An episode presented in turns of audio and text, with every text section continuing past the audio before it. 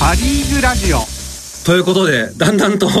悲しくなってきましたの で、ね、もっと前向きに良かった頃のことを思い出そうということで。そうですねポジティブにいきましょうかえー各チーム今年のベストゲームみたいなのを一つ、そうですね。チョイスしていただけませんでしょうかと。それでは、どこからいきますかまず西武さんからいきますかあ、西武が関わる試合のベストゲームですそうかです。ね。えーなるほど。えっとですね。はいえーベストゲームという趣旨ちょっとずれてもよろしいですか。あ、大あ丈どうぞど夫。うぞ一試合上げていただければ。えっとですね、ベストゲームというよりですね、ライオンズが2位だった原因の試合かなっていう、おお。おー優勝できなかったっていうのにですよ。その試合が、もう見またさ時にに、、あ、これでやっぱり今年優勝できなかったんだなっていうような試合なんですけど、はい実は開幕戦なんですよ。おお。 3月29日でしたっけ3月29日ですね。ですね日本ハム戦、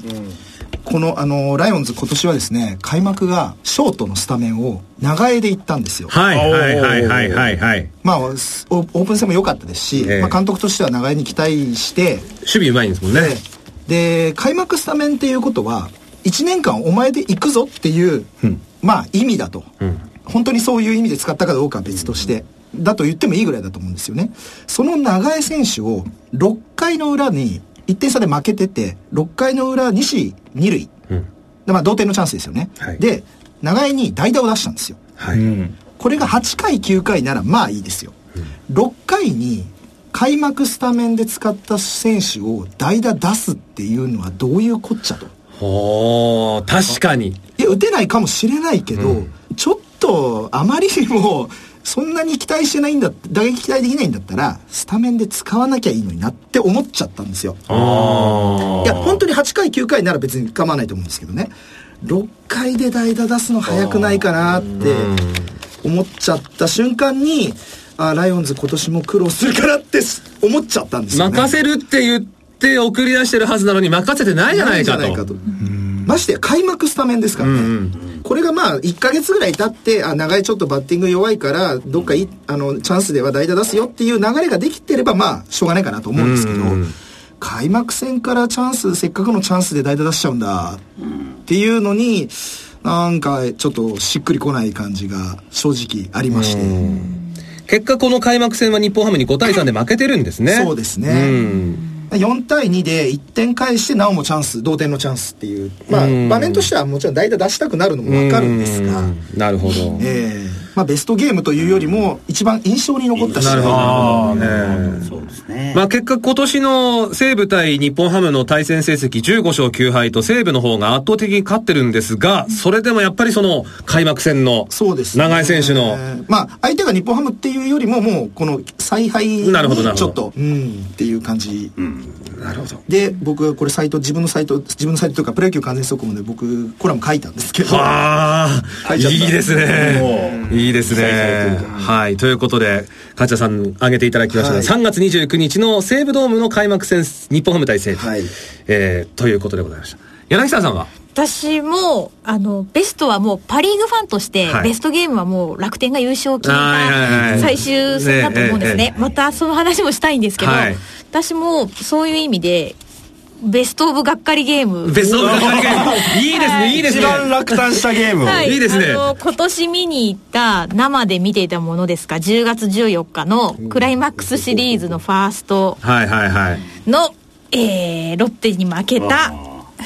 第3戦ですね。そうですこれ見に行ってたんですけど古川さんも見に行ってもちろんましたよねもちろんだってこれ1試合目が11対1で負けて2試合目が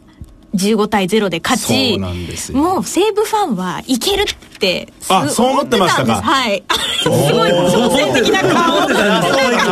あ 怒ってますいやいやそうじゃないんですよ、はいこちらとしては11対1の段階で、はいあやっぱ10月のロッテだな来たなと思ってたんですよ、はいはいで2戦目でもう多分ロッテファンの誰しもがもう今日も2桁得って、はい勝つとはい思ってた矢先に、はいあんな20本もヒットを打たれですよ、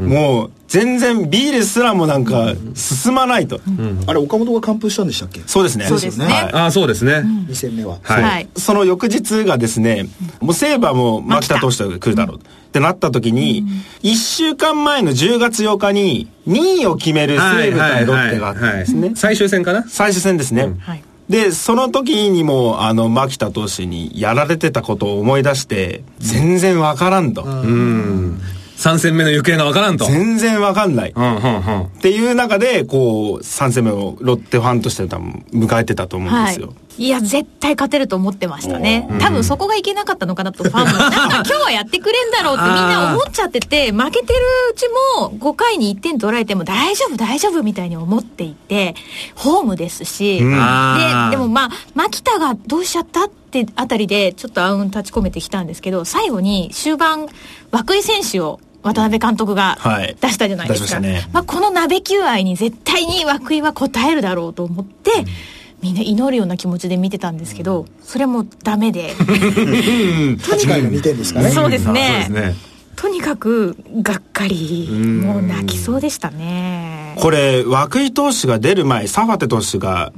あの、投げてたんですけども、はい一回ね一回なんかこう、マウンドで、あの投手コーチと交代のタイミングなんかおかしいなっていう場面があってあ、ったかなええうん。もたついてるなっていうのを、こう、スタンドで見てて受けたんですよね。ええもうわ、涌井投手に変えるならもうスパッとやっちゃえばいいのに、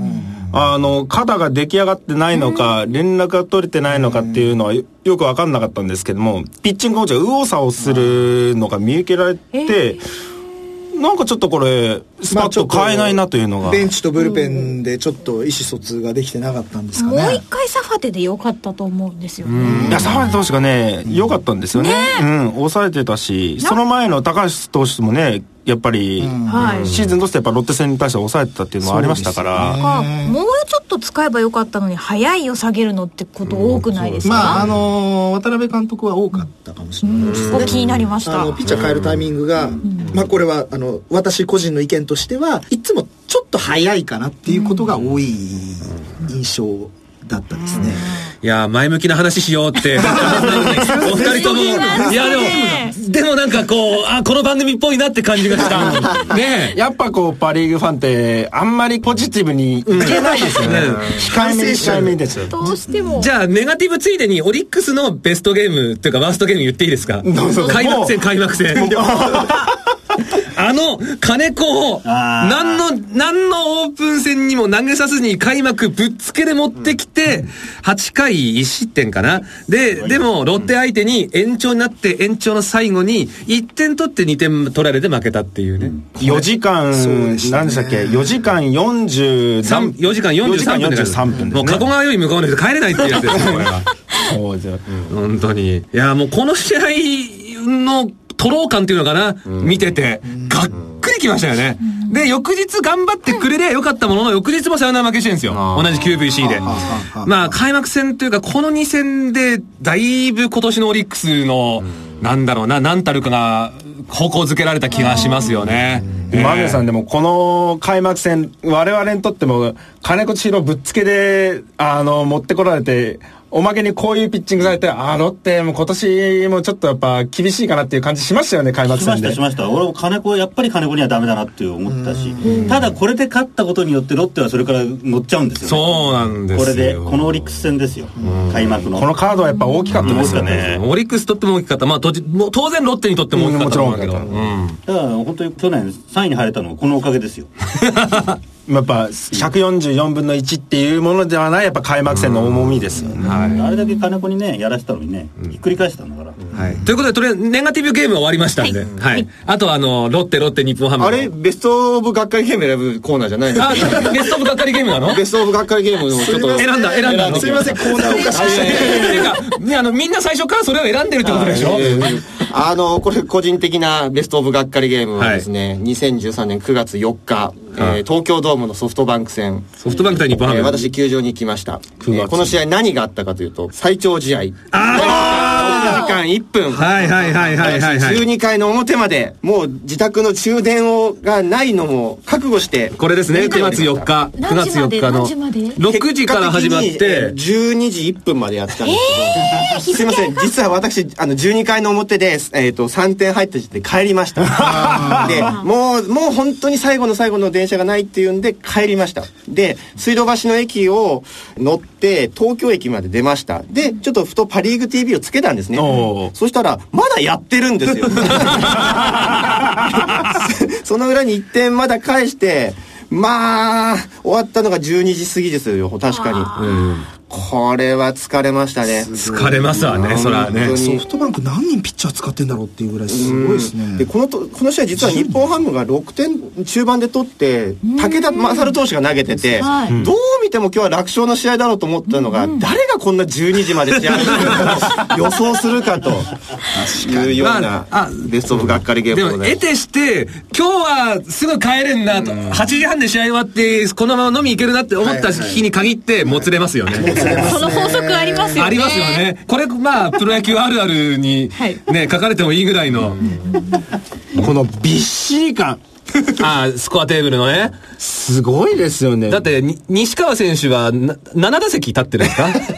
今宮選手も7打席ですね。あー7の0。 ?7 の0。打率下がりましたね。めっちゃ下がりま したね。 下げしましたね、これは。 1で下がりましたね。に、え、えっ、と、ソフトバンクは、武田、加山、金沢、江尻、千賀、山中、森福、ファルケンボーグ、五十嵐、柳瀬、10人。 10人すごいですよね。で、日ハムが武田勝、武田勝柳石井川野、宮西、増井、武田久志、鍵谷。 8人。八人いやいや、もう。最後だってピッチャーいなくなっちゃったんですもん鍵谷選手が2回か3回投2げイてニング投げて。そうですよねこれ、怪我したらどうするんですか、これ。野手がなります。誰、誰投げんの大谷はもう使ってるもんね、これね。あ、でも違う。大谷が残ってる、これ。12回に代打で出てる。あ、残し、いたんですね。大谷も残してたんですよ。やっぱ栗山監督考えてます ね。考えてるクレバーですね。クレバー、さあ、我々、西武、オリックス、日本ハムのがっかりゲーム終わりましたけど、ロッテはどうしましょう間宮さん。ロッテはあのどっちもこれがっかりも、うんあのベストもどっちも言えると思うんですけど、はいこれあの古谷のあと一人で快挙の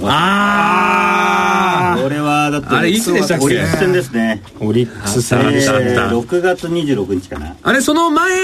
の登板かなんかで、ウエスタンでやってんですよこれね。があのそうなんですねありましたねえーとねイースタンでねああ、ごめんなさい、イースタンでね。イースタンでやってるんですそうですよ、ノーヒッターやってんですよね。そうでしたね。それでお今まであの中継ぎしか使われてなかったですからあの古谷がっていうのがやっぱりいや、びっくりしましたねファンの中でありま。先発の方が使えるんじゃないかなっていうふうに思ってたっていうふうに、後々なんかからね、。それが監督だったか斎藤コーチだったかよくね、どちらだったかは忘れましたけれどなんかも。微妙なとこなんですけど、その潜在的なこう素質をこう見抜いたっていうのが先発型だなっていう思ったところがすごいなるほどねそれでもってねイースタンでもってそういうことをやっちゃったノーわヒけットはもう、はい。で今度一軍に上げてやったらまたこういうとこまで行ってると、九回九ツーアウトまで二それで坂口に打たれて坂口か、そうか。でこれがね、あのーまた空気読めない大松とかなんか言われる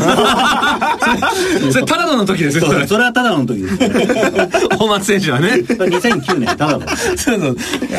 解説の岩本さんがね、空気読め読め何、何しとんねん 私その時札幌で聞いてましたよ、それ。だってあと一人で快挙をの逃したのはロッテではね西名選手出ましたこれが、ね、2回もあったっていうね西名、はいそうアンアンダースロ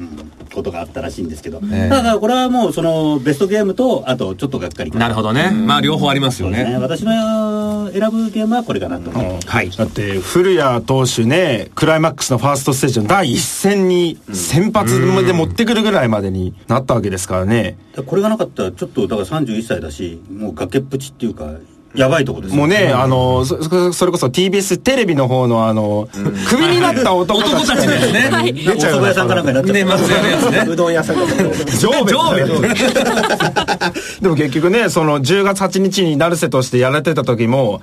その成瀬投手と古谷投手がなあのタイプが似てるからあれでデータを取ったじゃないかっていう話もあるぐらいですね本当だか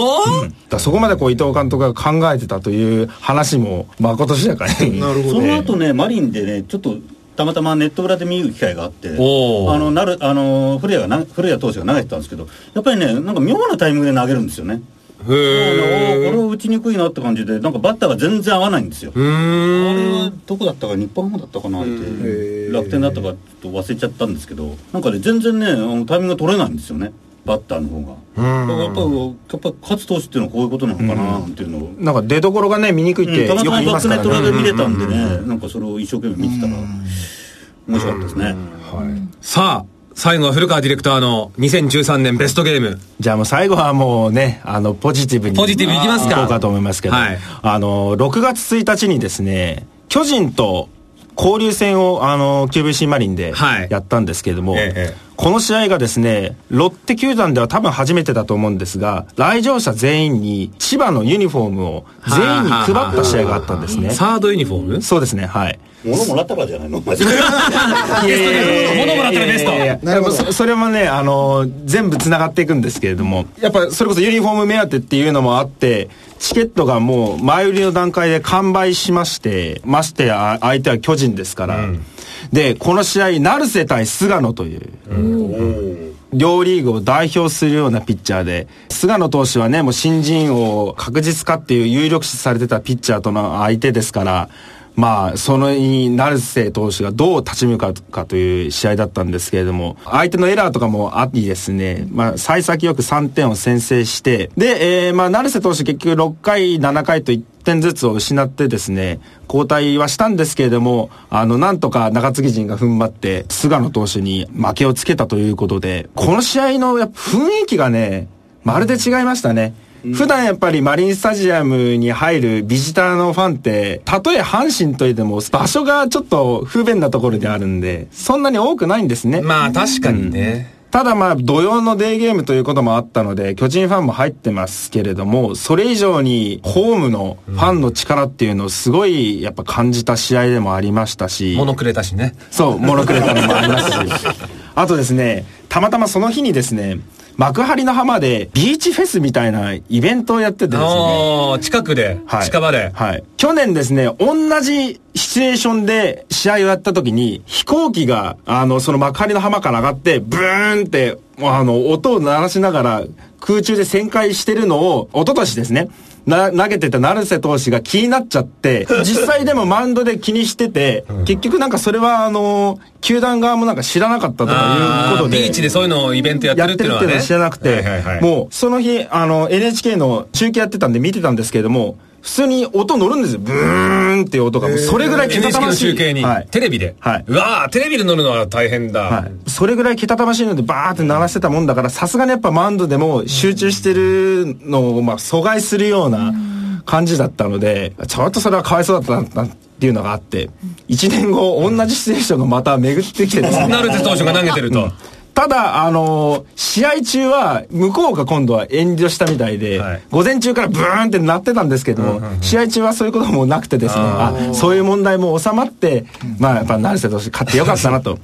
で、まあ、ただ、がっかりなところは、あ、がっかりもあるのね。成瀬投手、この試合で6勝目を挙げたんですけれども、今年成瀬投手、6勝でシーズンが終わりました。最後の勝利なんですね、これが。そうなんですよ。そうか。この、この6月にですね、4回かな、登板があったんですけれども、あとはもう、あの、パッとしないピッチングで、とうとう、あの、伊藤監督の名言ですね、成瀬が走ってるところ見たことがないと言われ て、まあ、落とされてしまったわけですね。そうか、成瀬投手今年14試合しか投げてないんですね。そうなんですよ。で、6月勝4敗が終わって、うんで、最後に投げたのが、そあの、10.8の西武戦だったんですね。はいはいだからそこまではもうずっと走り込みを続けてですね、さすがにファンでも、あ、やっぱ走り込んだからシャープに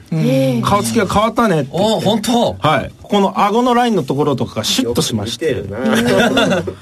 ねえ男性なのにやっぱ、あの、NHK で、成瀬投手の特集をやってた時とか、ね、風呂に入ってる姿あとーかあそりれまよしたくけどネットで見ましたけどね、そのニューヨークシーンの写真ね。とても野球選手とは思えないような、あの、ふくよかな体つきをしておられてでそうすちょっねと。チェックしなきゃ、ぜひ、ね、見たい涌井選手とチームメイトですから、 ねえ今年から。そう先輩後輩ですもんねだ、横浜高校、そうだそうはだ。いうん。大丈夫ですかその先輩後輩の関係はなんかね、あの、不仲説とかで、果たしてどうなるっていうこともあったようですが、大丈夫みたいですいやーそこはもう我々の預かり知らぬところですね。もう二人ともあの活躍してもらうのが一番いいことですそうねですそねれさ怖いですよねいや本当負けにるもんかって言って両方が強くなっちゃうのか、まあどこかでやっぱり移籍して復活してほしいなって気持ちもあるんですけど、本当にあの活躍されちゃうと困っちゃうなっていう困っちゃうどうですか西部から他球団に移った選手ってそれからも注目したりしますしますしますはい、うん。活躍してくれないと逆にショックですね。ああ、なるほどね。うんうんうん。だから赤田なんかはずっと追っかけてますよ。ああ。もっと使ってくれって思いながら。いい選手ですもんね。えうんはい。ということで、えーまあちょっとね、今日はあの、ソフトバンクのファンがスタジオにいませんので、こういう感じになりましたけれども、各球団西部から日本ハム、ロッテ、オリックスの2013年を振り返ってきました。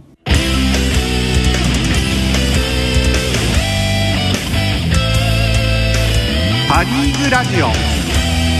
さあ、ということで、パリングラジオ、今日はゲストにモバイルサイトプロ野球完全速報の梶田洋三さんと柳沢玲さんをお迎えしておりますが、ようやくと言いますか、えここで、その、プロ野球完全速報とは何ぞやというのを、えーお二人にご説明いただきたいんですけれども、あの、どういうサイトでございますか、これは。はい。いわゆる携帯電話の野球速報サイト。野球速報サイト。はい我々もね、いろんなサイトお世話になってますけれども。そうですねはい。はい、え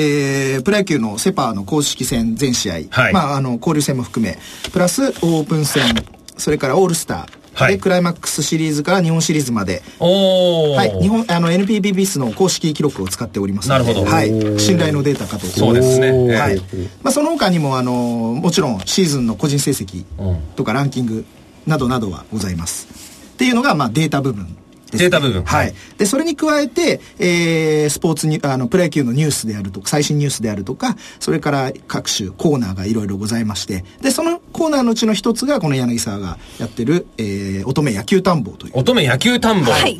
というのを柳沢さんが担当されてると。そうなんですどういうコンテンツなんですか、あの TBS ラジオの昔あったコーナーで乙女探検隊っていうコーナーがあったんですね A 六輔さんの番組の中で、はいあの有名な方に